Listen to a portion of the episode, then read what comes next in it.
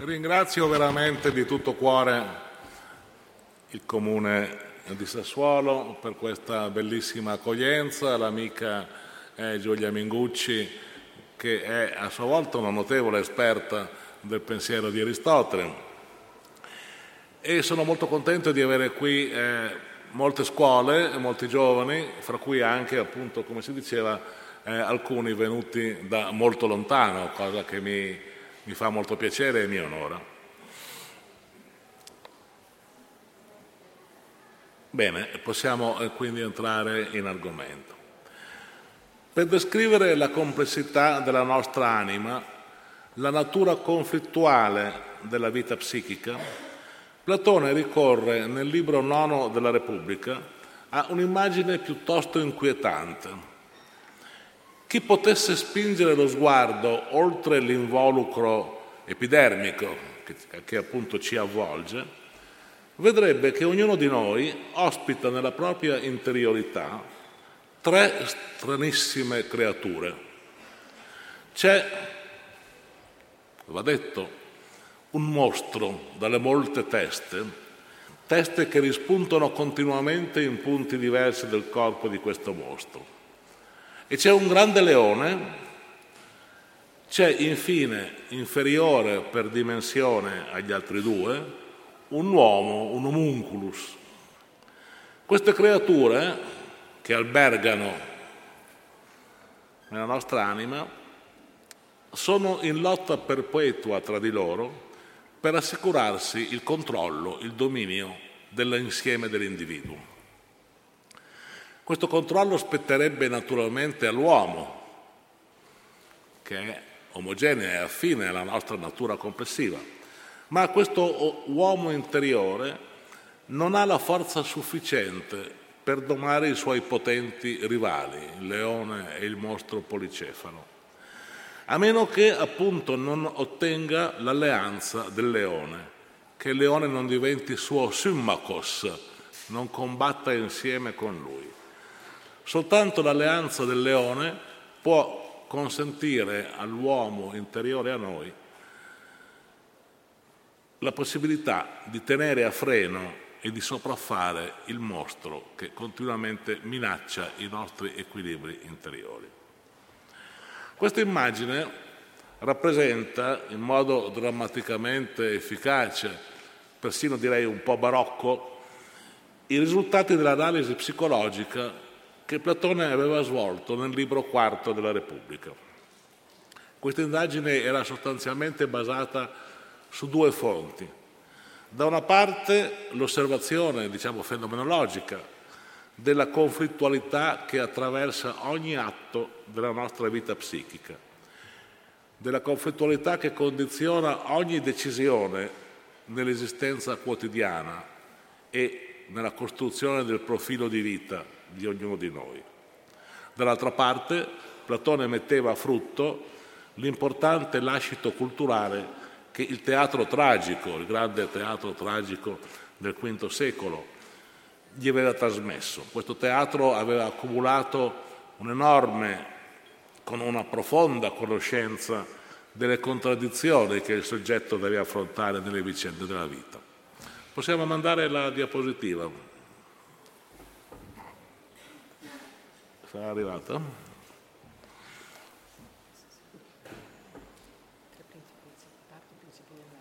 Sì, benissimo. Questa vi servirà per riconoscere le parole un po' strane che io verrò eh, menzionando e quindi vi serve come un piccolo diciamo, dizionario per accompagnare il mio discorso. Dunque, dicevo, l'analisi della vita psichica che Platone aveva compiuto nel libro quarto della Repubblica che questa strana immagine del libro nono rappresenta drammaticamente. Agisce nella nostra anima un principio di razionalità, il logisticon, parola che deriva da logos, appunto ragione, che un principio che è in grado di comprendere e di perseguire i fini e i comportamenti che assicurano una vita buona e armoniosa che assicurano quindi la salute della vita psichica del soggetto nel suo insieme. Il principio razionale desidera conoscenza e giustizia, dunque una vita intellettualmente ricca e moralmente armoniosa nelle relazioni con sé e con gli altri. Nell'immagine che abbiamo descritta, a questo principio corrisponde appunto l'uomo interiore, l'uomo che sta dentro di noi, cui spetterebbe la guida della nostra vita. Ma l'esperienza ci mostra che questo principio non è il solo a determinare i nostri comportamenti e le nostre decisioni. Adesso si oppone la sfera della irrazionalità. Tutti gli uomini hanno in sé una massa di irrazionalità che alberga nella nostra anima tanto quanto vi alberga la razionalità. Platone non è ottimista nella concezione della natura dell'essere umano, siamo esseri razionali, sì, ma siamo anche esseri animati da una potente somma di pulsioni irrazionali.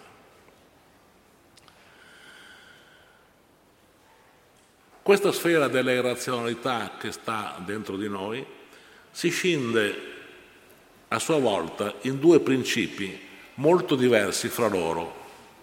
Il primo è il principio collerico e aggressivo lo tumoides, su cui verterà principalmente il mio discorso, che deriva dalla parola tumos, su, sulla quale torneremo, che significa collera, ira, desiderio di vendetta.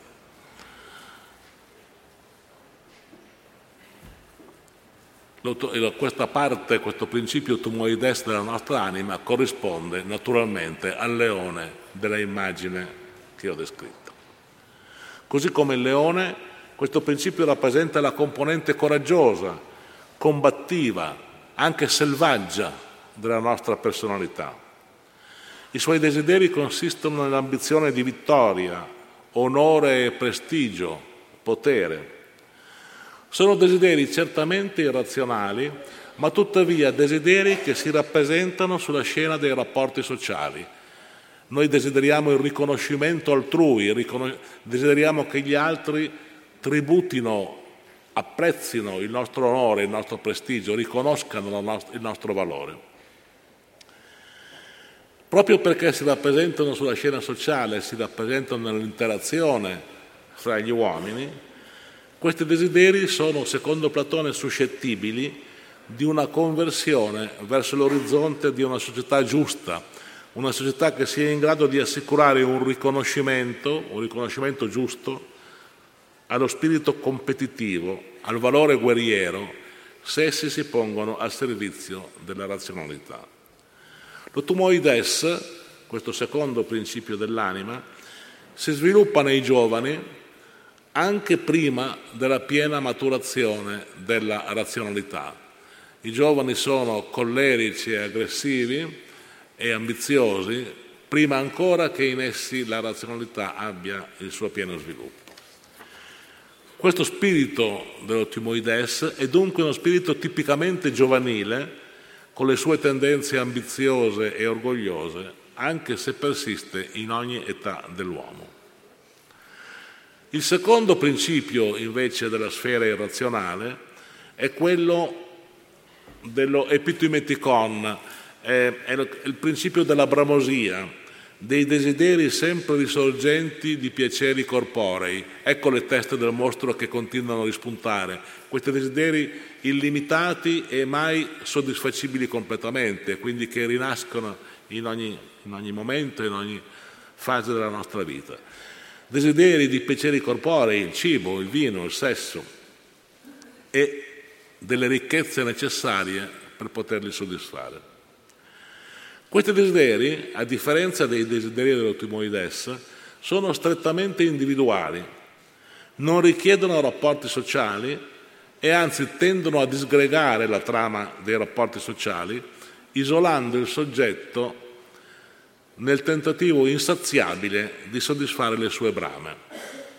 Non è dunque, secondo Platone, possibile in alcun modo costruire una relazione positiva tra questa parte irrazionale della nostra psiche e il principio della razionalità.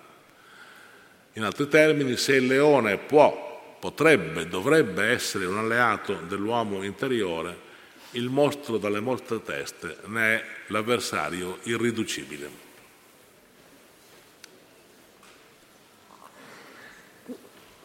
Ogni nostro atto e anche appunto il profilo complessivo della nostra vita dipendono dalla soluzione del conflitto fra queste tre parti o principi della psiche, cioè dai rapporti di forza che si instaurano fra loro, rapporti intrapsichici che Platone concepisce e descrive con un linguaggio che è evidentemente politico e talvolta addirittura militare, rapporti di potere e di forza che si stabiliscono all'interno della nostra anima. Se provo un desiderio irrazionale di ubriacarmi, il principio razionale si opporrà perché l'ubriachezza è nociva alla mia salute e al mio equilibrio intellettuale. Ma è probabile che questo principio venga sconfitto dalla forza del mostro della molte teste, dalla sua bramosia di piaceri, perché l'uomo interiore non dispone delle energie psichiche necessarie a resistergli. È probabile quindi che a meno che quest'uomo interiore trovi un'alleanza, io finisca davvero per ubriacarmi. In questi frangenti può e deve venire in aiuto dell'uomo interiore, Platone dice prendere le armi in suo sostegno, l'energia leonina del principio collerico e aggressivo, benché sia anch'esso irrazionale. Il mio orgoglio, il mio desiderio di acquisire rispetto e prestigio fra gli altri, proibiscono che io mi mostri in pubblico in preda all'ubriachezza e alla mancanza di dignità che le si accompagna. Dunque l'otumoides, il principio dell'ambizione e dell'aggressività, può mettere la sua forza al servizio della ragione contro le bramosie dell'oepitimeticon. Più in generale, la ragione cercherà di indirizzare l'intera vita del soggetto verso l'acquisizione del sapere, il perseguimento del bene e della giustizia fra gli uomini. Ad essa si opporrà il principio desiderante che preme appunto per l'insaziabile ricerca dei piaceri e della ricchezza. Ma anche qui la ragione può trovare la forza psichica necessaria per realizzare il suo progetto di vita nel desiderio di onore e di successo che è proprio del terzo principio. Esso andrà convinto che il prestigio individuale può venire conseguito rinunciando all'aggressività collerica immediata nel dedicare la vita a scopi nobili e collaborativi anziché alla competizione violenta con gli altri. Insomma, quella sfera di pulsioni ambiziose di fame e di onore che Platone individua sotto il nome di tumoides, benché in se stessa irrazionale, se ben orientata dalla educazione, può risultare un alleato prezioso e indispensabile per il principio razionale, perché mette al suo servizio la propria potente carica di energia psichica. C'è un'altra celebre immagine platonica, questa volta nel Fedro, che rappresenta plasticamente la condizione della nostra anima. La nostra anima nel suo insieme è raffigurata come un cocchio guidato da un'auriga e trainato dai famosi due cavalli, un cavallo bianco e un cavallo nero. L'auriga, cioè il principio nazionale, razionale, conosce la via che conduce verso l'alto vale a dire verso la conoscenza e la virtù. Ma egli non è naturalmente in grado di far muovere il carro senza la forza erogata dai due cavalli. Per uno di questi, il cavallo nero, cioè il principio dei desideri, gli si oppone tentando di trascinare il carro verso il basso, verso una vita dedicata ai vizi e ai piaceri. È solo il cavallo bianco che può aiutare l'auriga a mantenere la retta via vincendo con la sua forza la resistenza dell'altro animale e conducendo la nostra anima nella giusta direzione. Platone mostra così ancora una volta che le energie psichiche dell'automoides, il cavallo bianco, sono necessarie alla ragione per conseguire i suoi fini.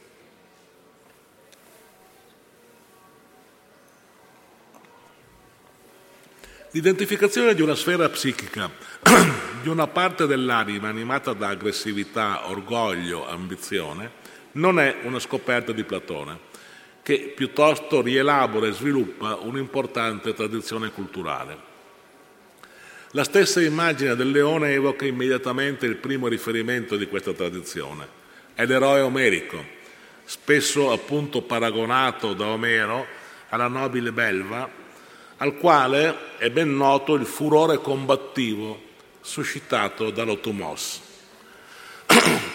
Nel mondo omerico i signori che guidano il popolo, i potenti, legittimano il proprio potere sulla base del loro prestigio, di me, del rispetto di cui godono come campioni nell'uso della parola e della spada.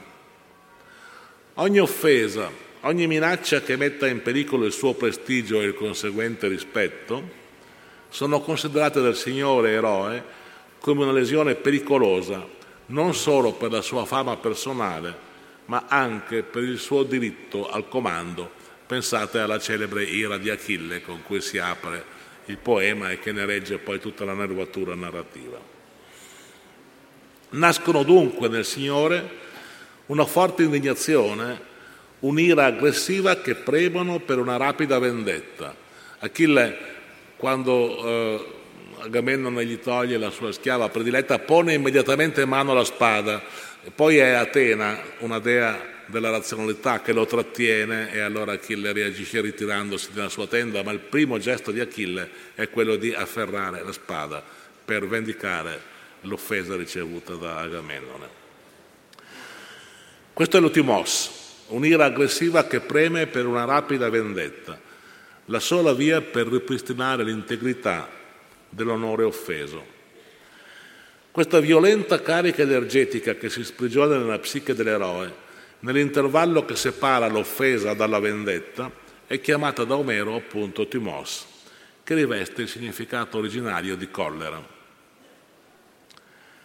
Qui è da vedere la lontana origine di quella componente leonina della nostra anima che Platone chiama timoides, letteralmente simile all'otimos derivando la parola dall'uso, dal linguaggio appunto omerico. Quando si costituì una società più organizzata e dotata di istituzioni statuali come la legislazione e i tribunali, cioè la società della polis, il ricorso alla vendetta personale e immediata divenne legalmente impossibile e socialmente inaccettabile. La riparazione dei torti subiti spettava ora alla cura di organismi pubblici e politici come appunto i tribunali della città. C'è un'importante tragedia, le Eumenidi di Eschilo, rappresentata verso la metà del V secolo, che metteva appunto in scena il passaggio da una società della vendetta a una società della giustizia, amministrata ora dalle istituzioni della città, dai tribunali e dalle sue leggi. Non si spegneva certamente con questo l'energia psichica dell'Otimos, ma essa poteva venire progressivamente spostata verso altri obiettivi, come avrebbe compreso Platone. Lo spirito ambizioso di autoaffermazione poteva ora venire indirizzato verso il desiderio di riconoscimento sociale, di prestigio pubblico da acquisire attraverso il contributo combattivo e competitivo in primo luogo, ma anche eventualmente collaborativo e socializzato, che il singolo poteva offrire alla sua comunità politica. Se quello omerico è il più autorevole precedente culturale della teoria platonica della parte aggressiva della nostra psiche, adesso si affianca però un riferimento più vicino e più preciso, che riguarda la formulazione del concetto e del termine stesso di tumoides Può risultare sorprendente che questo riferimento non compaia in un testo filosofico o letterario. Esso risale invece a uno scritto di medicina attribuito al grande medico Ippocrate, uno scritto intitolato Arie, acque e luoghi, che viene considerato il primo testo di medicina ambientale ed etnografica della tradizione occidentale.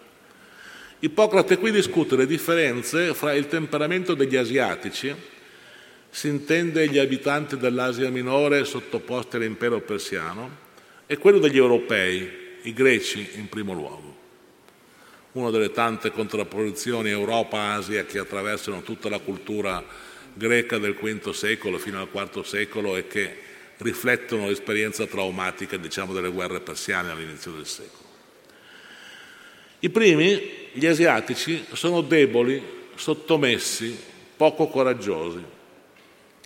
Ciò si deve, secondo Ippocrate, al clima uniformemente mito, mite e privo di variazioni delle regioni in cui vivono e inoltre al regime dispotico del regno cui sono sottomessi. Gli europei invece sono caratterizzati dalla prevalenza dello spirito indipendente e aggressivo proprio appunto dello timoides. Essi sono tonici, combattivi, intelligenti, autonomi, fino a risultare selvatici, agrioi. Questo carattere dipende, secondo Ippocrate, dal clima variabile, ricco di forti contrasti stagionali e inoltre dal regime di libertà e di indipendenza che è proprio degli europei. Gli asiatici, dice Ippocrate, combattono malvolentieri per gli interessi dei loro padroni, mentre gli europei lottano valorosamente per se stessi e per le loro città. Nello scritto ippocratico sono dunque delineati con chiarezza i tratti di quello spirito coller- collerico e aggressivo che in Platone designerà con lo stesso nome il secondo principio della nostra psiche, appunto l'otomoides. Su questo sfondo culturale è più facile comprendere ora la natura vera, la natura autentica di questo principio, le sue potenzialità positive e i suoi rischi degenerativi.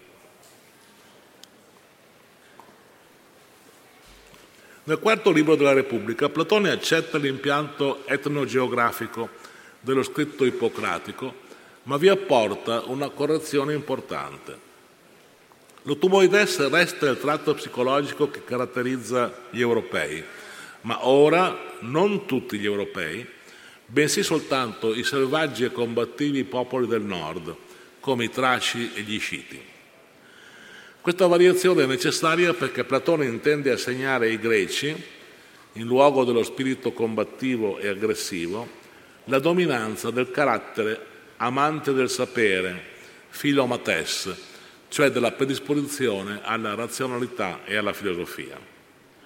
Greci filosofi, dunque, fra i quali domina il logisticon, ma non senza, come vedremo, una necessaria componente aggressiva nordici aggressivi sotto il dominio dell'automoides e asiatici molli vinti dai desideri di piacere e di ricchezza propri dell'oepitimeticon. A questa etnopsicologia, solo sommariamente delineata sul modello ippocratico, Platone aggiunge però una più importante sociopsicologia che riguarda direttamente il suo progetto di costruzione di una società giusta e felice. Si tratterà naturalmente di una polis greca, ma questo non significa che tutti i suoi abitanti debbano e possano essere amanti del sapere e filosofi. Il dominio della filosofia significa invece che il governo di questa città deve venire affidato agli uomini in cui prevale il principio razionale, il logisticon.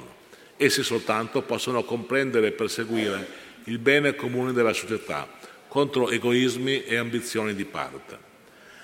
Ma la gran parte dei cittadini sarà comunque guidata dai principi psichici irrazionali, perché la natura umana è tale da consentire solo raramente lo sviluppo di personalità in cui la razionalità sia compiutamente dispiegata e dominante. Fra questi cittadini, dunque, ci sarà una gran massa di uomini nella cui anima predominano i desideri di piacere e di ricchezza, insomma il principio dell'oepitimeticon. C'è in Platone, oltre a un pessimismo psicologico, anche un marcato pessimismo antropologico. Gli uomini non sono tutti buoni, tutt'altro, gli uomini sono per la gran parte irrazionali.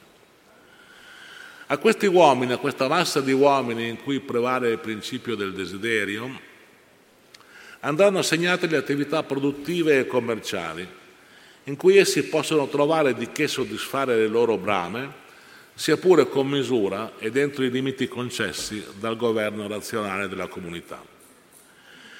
Questi uomini dovranno in ogni modo venire convinti che è nel loro stesso interesse accettare la guida del gruppo di governo razionale e filosofico. In ogni caso bisognerà prevenire con la persuasione e se occorre con la forza ogni loro tentativo di assumere nella città un potere che non sono in grado di esercitare. Questo potere condurrebbe alla rovina l'intera comunità, che diventerebbe preda di conflitti catastrofici per l'arricchimento e la soddisfazione dei desideri privati di piacere. Ci sarà infine un terzo gruppo di uomini in cui prevale appunto il principio dell'ottumoides. Come sappiamo, essi non desiderano ricchezze e piaceri, ma sono dominati dall'ambizione di conquistare il successo, la fama, la gloria nella comunità cui appartengono. Questi uomini, caratterizzati da uno spirito combattivo e competitivo, dovranno formare ovviamente il gruppo militare necessario alla difesa della città dai suoi nemici esterni e della minaccia interna che viene dalla massa irrazionale dominata dal principio dell'epitimeticon. Anch'essi dovranno naturalmente accettare la guida del gruppo razionale, di cui dovranno essere alleati e fedeli difensori, proprio come all'interno della psiche individuale il leone doveva essere alleato dell'uomo interiore contro il mostro policefalo. L'alleanza fra gruppo filosofico razionale di governo e ceto combattente è indispensabile perché, così come accadeva nell'apparato psichico anche a livello politico-sociale, il gruppo di governo non dispone della forza necessaria per la protezione della città. Si tratta però di un'alleanza difficile e precaria, perché questa forza, queste energie combattive appartengono pur sempre alla sfera della irrazionalità, che è educabile e orientabile verso il bene comune della città e dell'individuo, ma mai compiutamente riducibile alla ragione. Una cattiva educazione, un fallimento dello sforzo educativo pubblico e privato può sempre sospingere il gruppo militare alla insubordinazione e al tentativo di assumere direttamente il potere, spodestando il governo filosofico. La storia del mondo è piena di golpe militari in cui si eh, verifica questo timore platonico che il ceto militare non accetti alla fine le direttive del governo politico. Le possibili conseguenze di questo rovesciamento della gerarchia di comando in cui il ceto militare assume il potere spodestando quello razionale sono descritte da Platone nel libro ottavo della Repubblica. Gli uomini in cui prevale il principio dell'automaides sono bramosi di successo, di potere di onore. Il regime che essi imporrebbero viene appunto definito da Platone come una timocrazia, potere della timè, l'onore al potere allo spirito di collaborazione in vista del bene comune, che era proprio della città giusta governata dai filosofi, si sostituiscono ora la competizione, l'insaziabile ambizione di gloria, il desiderio di prevalere nei conflitti interni e nelle imprese guerresche verso l'esterno. Un simile regime non può che essere instabile e degenerare rapidamente verso la tirannide.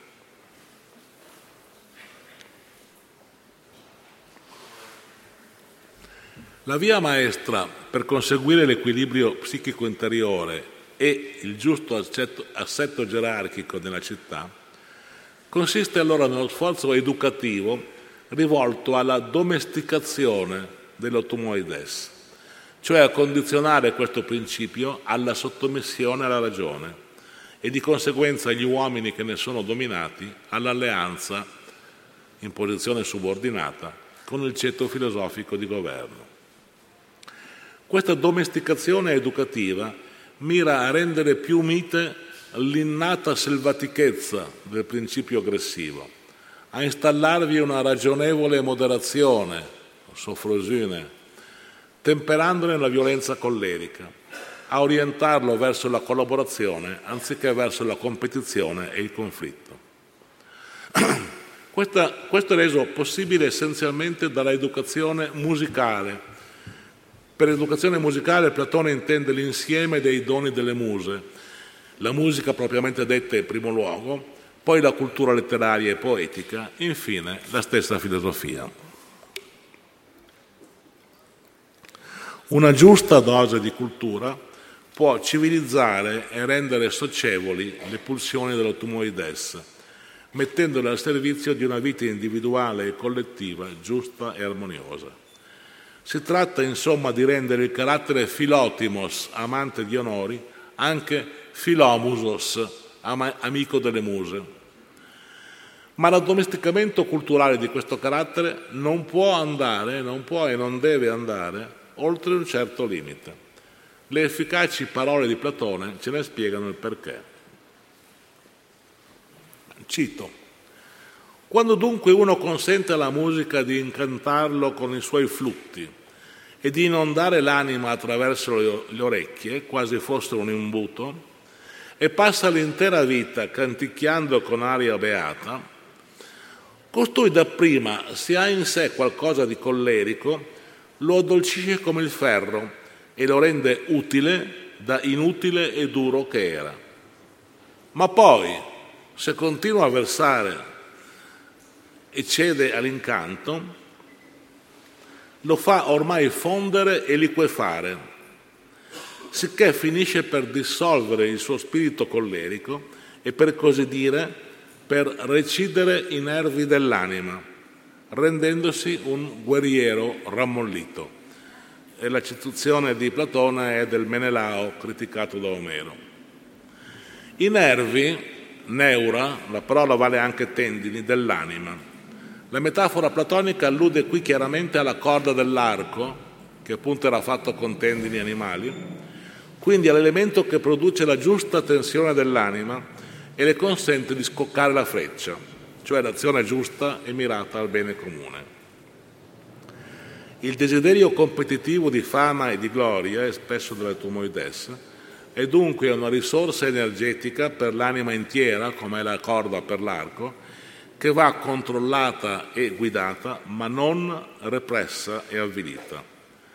Recidere i nervi dell'anima in un carattere aggressivo e competitivo significa privarsi del suo apporto energetico, e fare del suo portatore, dice Platone, un uomo bilioso, scontento, rabbioso, rosicone nel linguaggio che è un po' entrato in uso, in uso attualmente. Un uomo quindi psicologicamente negativo e socialmente inutile. Tutto questo è tanto più vero in quanto l'ambizione di fama e di onore non è soltanto utile per la sua potenziale alleanza con la ragione all'interno dell'anima e del ceto combattente con i filosofi della città. C'è ben altro in gioco, come Platone chiarisce non tanto nella Repubblica quanto nel Simposio. L'uomo ha una natura mortale, ma tutti gli uomini desiderano l'immortalità. Nella maggior parte degli uomini questo desiderio si esprime per via biologica, mediante la procreazione di figli che assicurano continuità al nome e alla famiglia. Il desiderio di immortalità diventa così quello di continuità attraverso la discendenza. C'è però anche una via che conduce alla immortalità personale. Questa via è perseguita da quegli uomini quelli appunto in cui prevale il carattere tumoides, che sono pervasi, dice Platone, da un tremendo desiderio di diventare famosi e di acquisire gloria, cleos, eterna e immortale. Il riferimento è esplicito agli eroi dell'epica e della tragedia. E Platone aggiunge, per una virtù immortale e una fama gloriosa, tutti fanno tutto e tanto più quanto sono migliori. Come primi esempi di questa virtù, Platone cita un'eroina tragica come Alcesti, che si è sacrificata per salvare la vita del marito, un eroe omerico come Achille, pronto a morire per amore di Patroclo, e il re di Atene, Codro, che morì anzitempo per lasciare il regno ai figli. Ma è attraverso l'opera dell'intelligenza che si esprime in primo luogo nell'arte poetica e nella grande politica, che si possono soprattutto conquistare, secondo Platone, fama e memoria immortale. Vengono allora in primo piano, nel simposio, eroi culturali come i massimi poeti Omero ed Esiodo e i legislatori fondatori di città come Licurgo per Sparta e Solone per Atene. Ci sono infine i filosofi capaci di giungere alla verità e alla bellezza attraverso la contemplazione del mondo delle idee. Lo spirito di autoaffermazione competitiva, lo tumoides, che non a caso viene spesso tradotto in inglese high spirit, spirito alto, spirito elevato, si rivela dunque ai massimi livelli un necessario e potente alleato della ragione la molla energetica che la spinge verso le sue maggiori conquiste, la creazione artistica, la grande politica.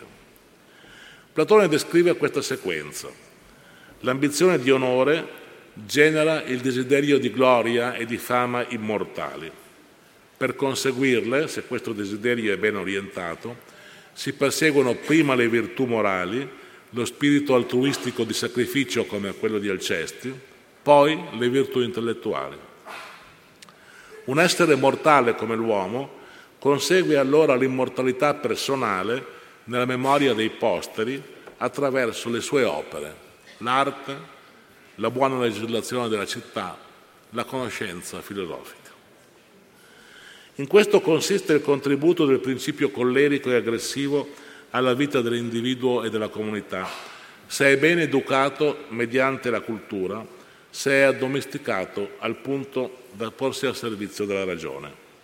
Altrimenti, se viene lasciato a se stesso, può spingere il soggetto a una competizione volta al, so- al successo egoistico, allo sforzo senza fine di soddisfare l'ambizione personale.